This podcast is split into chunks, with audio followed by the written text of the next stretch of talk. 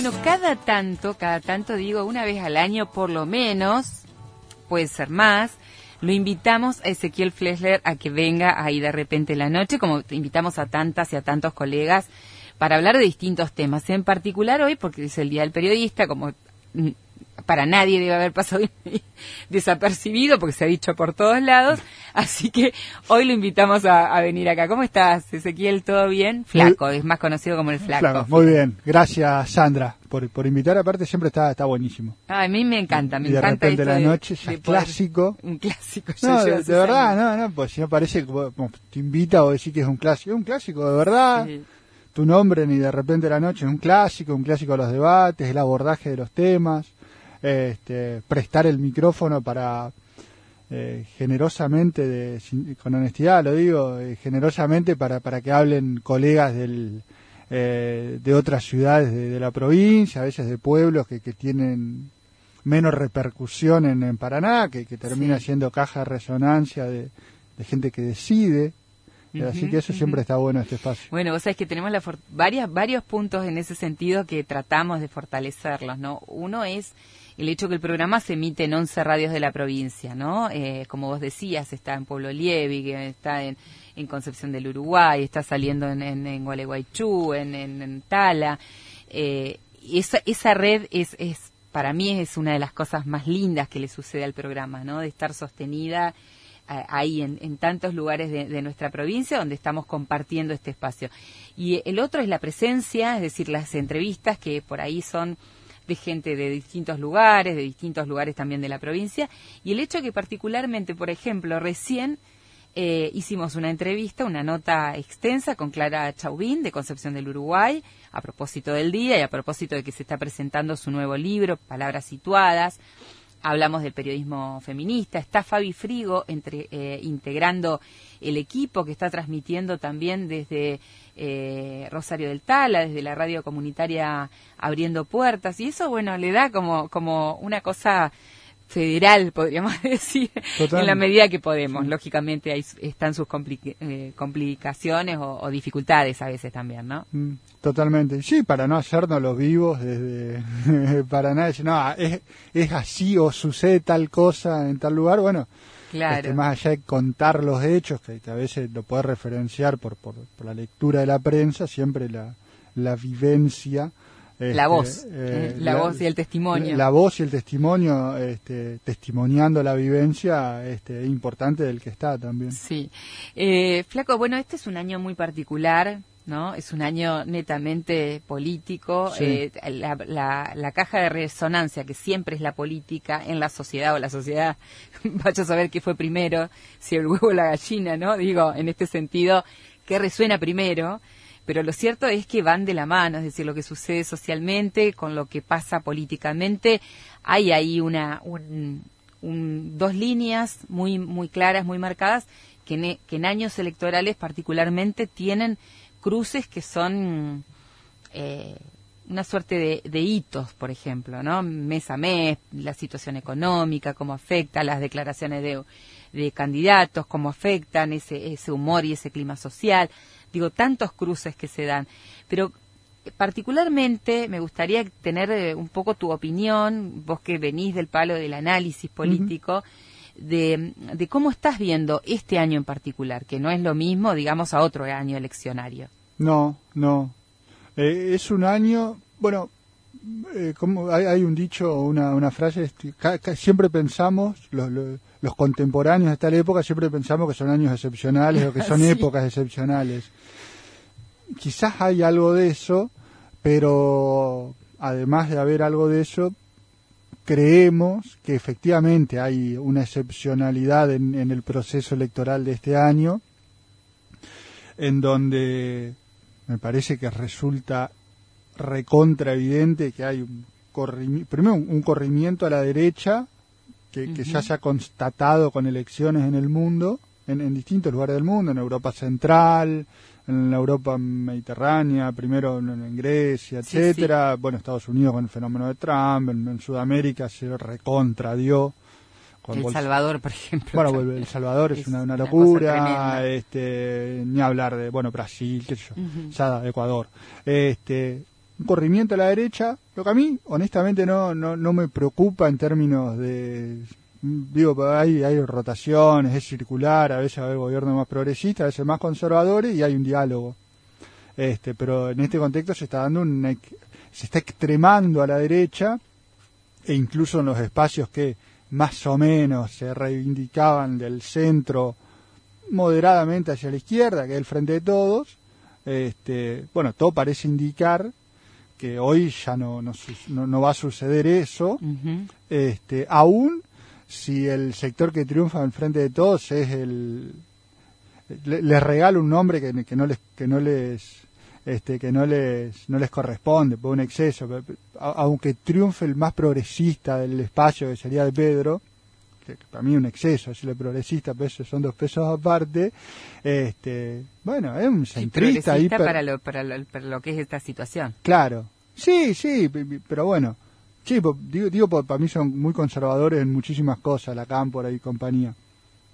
Pero, pero aún, aún así, después todo el resto es centro, centro derecha, y tener todos estos espacios que se están hiper extremando a la derecha, el ultraliberalismo, etcétera, etcétera, que sea Milei, sea Bullrich, Macri mismo, Macri, si nos acordamos, en el 2015 era un, lo vendían parecido a Obama, los publicistas del PRO decían que era como Obama, y bueno, y terminó en un lugar en donde, si lo comparás con Trump, es más o menos está, lo palo, y palo. Claro.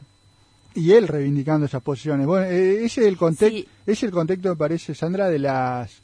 De de, es decir, ese es el escenario en donde vamos a ir elecciones este, y en donde la sociedad también está, quizás va un poco por ahí, porque no es que los tipos les ocurrió decir eso, pues se levantaron de derechas. No, no, por eso te decía en estas dos líneas como si fueran líneas paralelas, ¿no? Eh, va uno nutriéndose de la otra y digo, ¿cómo también se...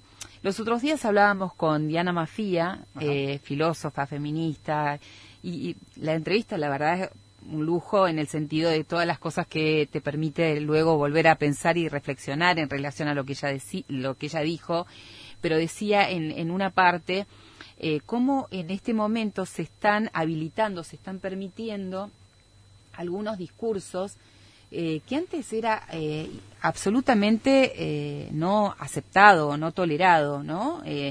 mensajes de odio, mensajes violentos, hay como una escalada en ese sentido. ¿Vos lo ves así o ves crees que también es parte de, este de estos movimientos cíclicos o es parte justamente de esa tensión hacia posturas ya casi de extrema derecha? Es que son posturas de extrema derecha.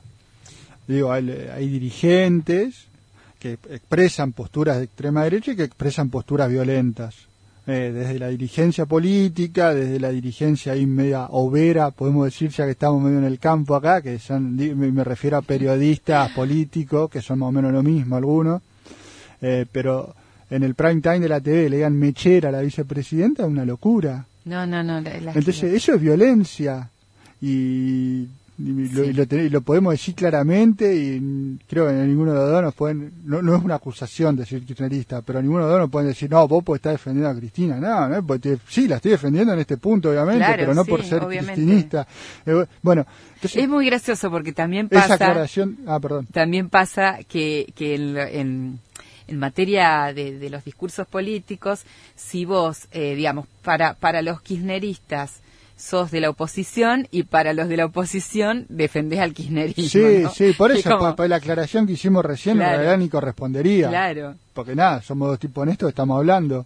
Pero lo que pensamos o, analizamos. Pero la tenemos, pero la hacemos igual, no sé si la tenemos que hacer, al menos yo la hice, no sé por qué la hice, pero, pero bueno. Pero es que a veces es necesario, pareciera aclararlo, porque, porque si no se presta este tipo de, de, cuestiones, ¿no? Este, me perdí el hilo, pero, pero estábamos diciendo que efectivamente hay estos discursos de, odio que están en la sociedad y están en gran parte de los dirigentes. Ya sé, son discursos, para algunos dicen discursos de odio, sé que vos tenés este, analizado y, teorizado y conversado con gente que, que sabe y piensa este, para decirle discurso de odio, pero, pero, pero bueno, sean discursos de odio, se puedan estructurar conceptualmente como eso o no, este, más, los, los podemos decir los que no tenemos ese recurso, si se quiere, conceptual, decir, bueno, son cosas que están mal, son cosas que la buena leche no decimos y son cosas que este, si queremos criticar determinada acción, este, sobra todos esos adjetivos y todas esas agresiones. Sí, están de más. Este, están recontra además y no tienen ningún sentido. Bueno, ¿Y cómo afectan? ¿Cómo ves que afecta todo eso en, la práctica de nuestro oficio? Es decir, ¿cómo afecta al periodismo, a las y los periodistas en su día a día, en, esta cuestión que, que, significa estar trabajando con un insumo tan, tan conflictivo o problemático como es la realidad? Este. Eh, sin duda somos, nada, somos en el Día del Periodista debemos decir, también somos seres humanos. Precarizados bastante. y, en este, y en este contexto, obvio, nos afecta. Y este, eh, nos afectan los discursos de odio, como lo llamemos, este, y nos afecta usarlos o no usarlos. Pues si uno te subís al tren, o perdés audiencia, o la audiencia este, te, te, cataloga o como tibio, o como gris, o como timorato, como lo que sea, este, si no si no te subís a, determinadas palabras que se usan. Este pero pero igual yo creo que el, si se quiere el, propósito del periodismo que es contar cosas y eventualmente con argumentos decir me parece que va por acá un poco lo que haces vos acá que lo, que tratamos de hacer este, al menos lo que nos dedicamos al palo de bueno la economía la política este todo eso, no, no, no sé si decirte las cuestiones de género, porque me parece que lo de género, lo de género te, eh, eh, es como que te encasilla, ¿no? claro, por eso, por eso lo evitaba, pero es como un, debería ser como un algo transversal, como queremos decir. Claro, algo transversal, algo que, que, abarca los distintos campos, pues si no... porque hoy estamos hablando de política, por ejemplo. Estamos haciendo un análisis de la política. exactamente. Sí, sí, pero pasa mucho, ¿no? Es como que eh, también, eh, por lo menos a quienes estamos en, desde esta perspectiva de análisis, me gusta decirlo así, ¿no? Desde una perspectiva integral, donde se considera las cuestiones, tanto la cuestión de género como otras inequidades o vulneración de derechos, eh, lo que intentamos justamente es analizar la realidad, toda la realidad, no solamente los temas entre, entre comillas, los temas de género. Digo, la economía, la política, la situación social, la cultura. Eh, sin embargo, generalmente nos llaman solamente para cuando hay un femicidio. claro, por, eso, totalmente. Eh, claro. por, eso lo, lo, decía así medio de costado y, de otra forma. Bueno, en ese contexto estamos. ¿Y, qué, cuál es la, la, labor o la tarea de nosotros? Este, bueno, tratar de seguir contando las cosas con el mejor criterio posible, no colaborar en la, en la locura. Este, pero, pero, digo, nosotros podemos hacer una reflexión de, de la práctica que haces diariamente, ¿no? En tu caso, digo, vos tratás, pero en general lo que se ve, sobre todo y, uso locura ya sin temor porque en algunos personajes medio resulta claro y evidente, sí. Eh, lamentablemente. Digo, porque también desde esto de cuidar, a veces que, reflexionamos sobre la práctica periodística, decimos, bueno, hay palabras que usar y que, bueno, eh, me parece que acá sí nos sobra, porque es como algo... Como nunca antes, me parece a mí. Yo en eso sí digo, yo no tengo memoria de, de que hubiera eh, tanto tanto desparpajo para, para hacer operaciones políticas, eh, para marcar estas cuestiones, ¿no? De vulnerar derechos de otras personas, eh, sin ningún tipo de, de, tapujo, ¿no? Pues, tipo, es decir, mala gente hubo siempre, siempre operó en favor de sus malos intereses, pero la palabrita que usaste, que es desparpajo, ahora se dice y, y, se justifica. Es decir, se, dice sin problemas, se dice abiertamente, cualquier vulneración de, derechos o cualquier insulto hacia una hacia un montón de gente.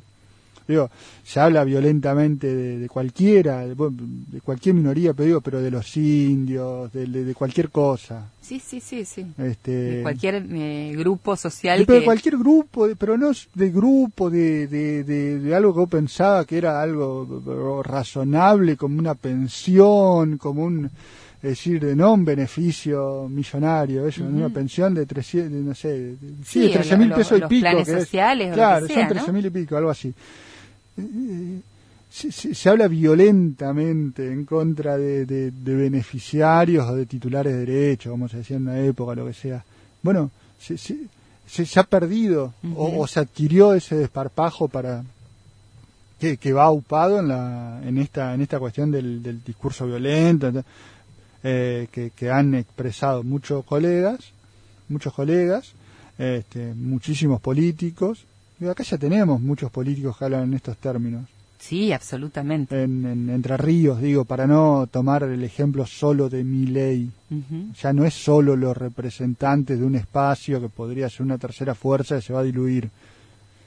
Para empezar, la mala noticia es que capaz no se diluya, la otra es que capaz no sea tercera fuerza. Este, pero, pero acá tenemos dirigentes que vos creías razonables y que de buenas a primeras te dicen chorro, este, ¿no? Este, y tienen algo que, que, se pretende un razonamiento que cualquiera que terminó quinto año sabe que no es un razonamiento, sino que es una incongruencia absoluta, pero que se dice sin desparpajo. ¿Y qué te pasa cuando analizás también otros ámbitos, como el, poder judicial? Digo, para, para, porque estamos hablando de la política, se centra fundamentalmente en los partidos políticos, en las fuerzas políticas que están en, en una legislatura, en el gobierno, ¿no? Como, como ejes pero hay un poder que parece que, que, que, estuviera como al margen, podríamos decir, del cual poco se habla, ¿no? En términos generales, salvo esta idea que ha aparecido en los últimos tiempos de una reforma judicial de la cual nadie sabe muy bien de qué hablamos. Es inviable. Vos decís que es inviable. Porque no hay poder político para realizarla en ese sentido digo que es inviable, no que no sea justa, no que no sea necesaria. Sí, sí, sí, me, interesa, me interesa escucharte. Me, da esa impresión. Digo, se han planteado reformas de la justicia, digo, Alberto, el presidente Fernández ha planteado algunas reformas, ha pedido, bueno, la verdad que no puede poner un juez de la corte, son cinco, o sea, debiera haber cinco, hay cuatro, qué sé yo eso marca, está marcando, para a tu criterio está marcando, bueno, si no podés poner un juez, no juntar los votos a poner un juez de la corte, ¿cómo vas a, cómo vas a iniciar, un juicio político? O un proceso de, reforma judicial. O un proceso de reforma judicial o de reforma de la eh, Suprema Corte. Este, el político tiene una de las características de, nosotros podemos hablar, ¿no? Los académicos pueden hablar y pueden proponer proyectos pero los políticos tienen que proponer cosas que sean posibles. Sí, sí. Yo pues estoy de acuerdo. acá tenemos la, la, diputada de Entre Ríos, es la que lleva adelante el proceso de juicio político de la Corte. Carolina Galear. La escuchamos, tenemos acceso a conversar con ella y demás, y creemos, yo creo que tiene razón sus planteos, que son los del presidente, que son los de la República. Pero. Pero sabemos que es inviable que no lo va a votar ningún que no lo van a votar la mayoría, de los legisladores. Para que, para que cobre fuerza política. Entonces, ¿para qué perdés tiempo? ¿Vos crees que es una batalla, eh, digamos, que al ser algo que no se va a concretar, es una batalla perdida ya de Pero antemano? la vuelta. Digo, ¿no sirves ni siquiera para poner en, tensión y poner en cuestionamiento el poder? Te, pregunto. Y yo te pregunto, ¿te parece que están tensionados, que están preocupados los supremos? No, no, no se los ve muy preocupados. Se hacen encima las constituciones de las provincias. No les importa. Eso lo decís por en relación a las decisiones que han adoptado por el tema de las elecciones. En contra de San Juan, en sí, en contra de San Juan, sí, total. De Tucumán, creo que también. Tucumán y, está el entre, en el entrevero Formosa, hay que ver si llega o no. Para quienes no sepan de este tema, contá un poquito de qué se trata esto, es decir, qué es lo que resolvió la Suprema Corte en relación a los procesos electorales de las provincias. Sí, bueno, hay eh, este, permiten con distinto grado de posibilidad, ¿no? En Tucumán y en San Juan posibilidades de reelecciones, este, que la Suprema Corte entendió que no, la Suprema Corte Nacional entendió que no, no estaban permitidas a pesar de que las, todas las instancias eh, provinciales sí habían este, admitido, ¿no? Este, tienen particularidades distintas. Uno era pasarse de vice a gobernador, de gobernador a vice son cosas que con las que uno aparente yo en principio no estoy de acuerdo que vos puedas ser reelecto todas las veces que quiera. Pero si la constitución te lo permite tenés que tener un proceso institucional por la vía de la república y todo lo demás que no permitirlo. Bueno la, la, Suprema Corte se hizo encima de esa decisión. Se hizo encima, me encanta ese Este, eufemismo. Eh, Claro, casi venía es un eufemismo, Claro. ¿no? Se cagó. Se pero, cagó. pero, no Claro, sabía- es un estamos en la radio de la universidad. Es, es un avasallamiento de... de- de- Te lo ponía como ejemplo, ¿no? Porque ni siquiera, no sé si- Más allá digo esto porque me parece muy interesante esto que vos planteas. Podemos No, vos- vos discutirlo. claro. Podemos discutir. Se puede abrir un debate. Digo ahora que un poder eh, tome intervención sobre otro o pase por encima de la autonomía que tienen las provincias. Claro, pues yo estoy de acuerdo con la decisión de la Corte. A mí, a mí me gusta el modelo entrerriano, donde vos sos dos veces y nunca más. Que el modelo de los presidentes Sí. norteamericanos. Yo estoy de acuerdo Pero con bueno, este pero las otras provincias no lo tienen. Pero, ¿qué querés que haga? Yo no, no- claro, no soy, no fui convencional sanjuanino o formoseño. Ese es el tema, ese es el punto. Eh, el, el punto no es eh, quedarnos discutiendo si estamos de acuerdo o en desacuerdo con las reelecciones indefinidas. Para mí están mal. Pero lo que también está mal es que haya un hiperabuso de, de- de- de tu poder este que, que va de ahí. Por eso decía, eh, obviamente, que no, no, no, no va a servir para nada la, la reforma judicial. No, pues no es la reforma, es el intento de reforma. Claro, sí, sí. A mí me da la sensación, y esto no es podés algo... hacer que paguen los impuestos, digamos. No, claro. A mí me da la sensación que eh, se habla mucho, se utiliza como un eslogan, pero no se especifica de qué se trata. Es decir, hablamos de la reforma judicial, se habla de la reforma judicial feminista, por ejemplo, Sí. pero ¿de qué hablamos cuando hablamos de la reforma judicial feminista? ¿O de qué hablamos cuando hablamos de la reforma judicial? ¿A dónde igual- apuntamos? igual, ¿Qué idea hay? Está bien, se puede hacer, yo estoy de acuerdo. Yo la, eh, ponele, si me preguntas, yo te, yo te voto el proyecto. Casi a libro cerrado, no tengo Sí, drama. sin, sin leer el proyecto, claro. Eh, pero porque eh, si vos después tenés que ver este de qué modo está reaccionando la sociedad ante estos nuevos po- eh, líderes políticos, es ir apoyándolos. Bueno, quizá este tipo de iniciativas, en este contexto, lamento deciros, está desacoplada de las necesidades inmediatas. Sí, sí, absolutamente. Es- es Está muy alejado de, la, de las necesidades de la gente también, ¿no? Una reforma feminista de la justicia. Bueno, no quiero caer, no quiero hacerme el neusta y decir, preguntémosle a doña Rosa No, qué piensa. no, no, no, pero es la verdad. verdad que si le preguntamos, no le importa nada. No, no, tal pero cual, porque- salvo las personas que están involucradas en estas temáticas, digo, solamente. Que claro. es un porcentaje y, muy... es, y que es la tarea, de- bueno, tuya en este caso, que, que sos una persona involucrada. Pero la verdad es que no es una necesidad inmediata. Hay montones de puntos que no son necesidades in- e- e inmediatas. Este, más que, que lo que yo pueda decir, escuchaba a Seman o Seman, el, sociólogo, ¿no? que, que escri- está escribiendo mucho sobre estas derechas, ¿no? las llaman de distintos modos.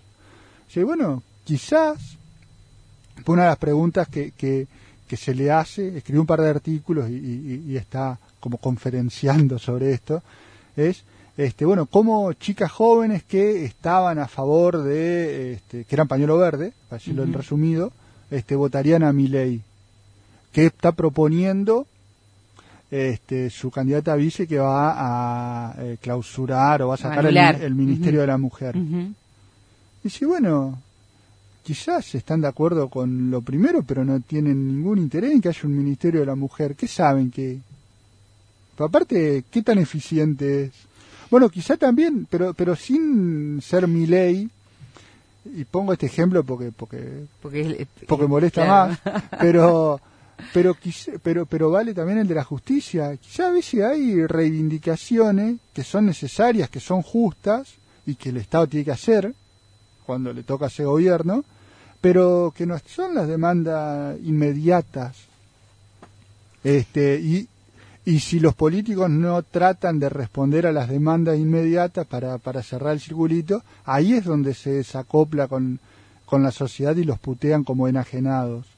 Porque, bueno, Sí, de eh, pero puntualmente a mí me gustaría plantear una cuestión porque se habla mucho y no digo se habla mucho y se, se impone como una idea esto del Ministerio de las Mujeres, Sí, ¿no? sí. Me parece que ahí hay que dar un debate porque vos no podés pedirle un ministerio que es prácticamente nuevo, que ha tenido muy pocos recursos económicos, porque para tener decisión política hay que tener recursos. sí, caja. Y el claro. ministerio, la verdad es que desde que se organizó a la fecha, que es, no han pasado ni cuatro años, tiene muy un presupuesto muy acotado y la demanda es abrumadora. Es decir, la demanda en un Ministerio de las Mujeres donde se produce un femicidio cada 24 horas o cada 29 horas, más todas las otras situaciones. estamos diciendo que en el país muere una mujer por el solo hecho de ser mujer cada 29 horas.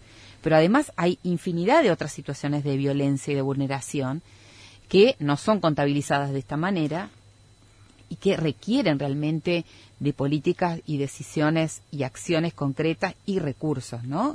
Que ese es el gran tema.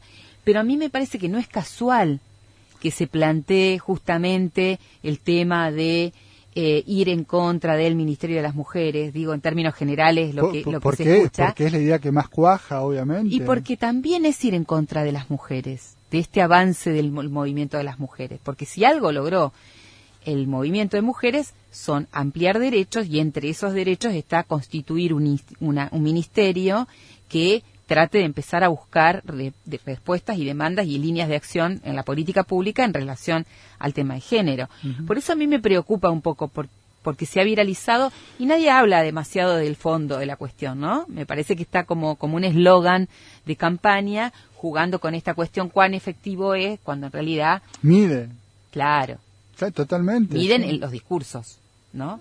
¿Cuánto, cuánto, cuando, cuánto y, quizás lamentablemente en, en los votos. También, también, por supuesto, por supuesto.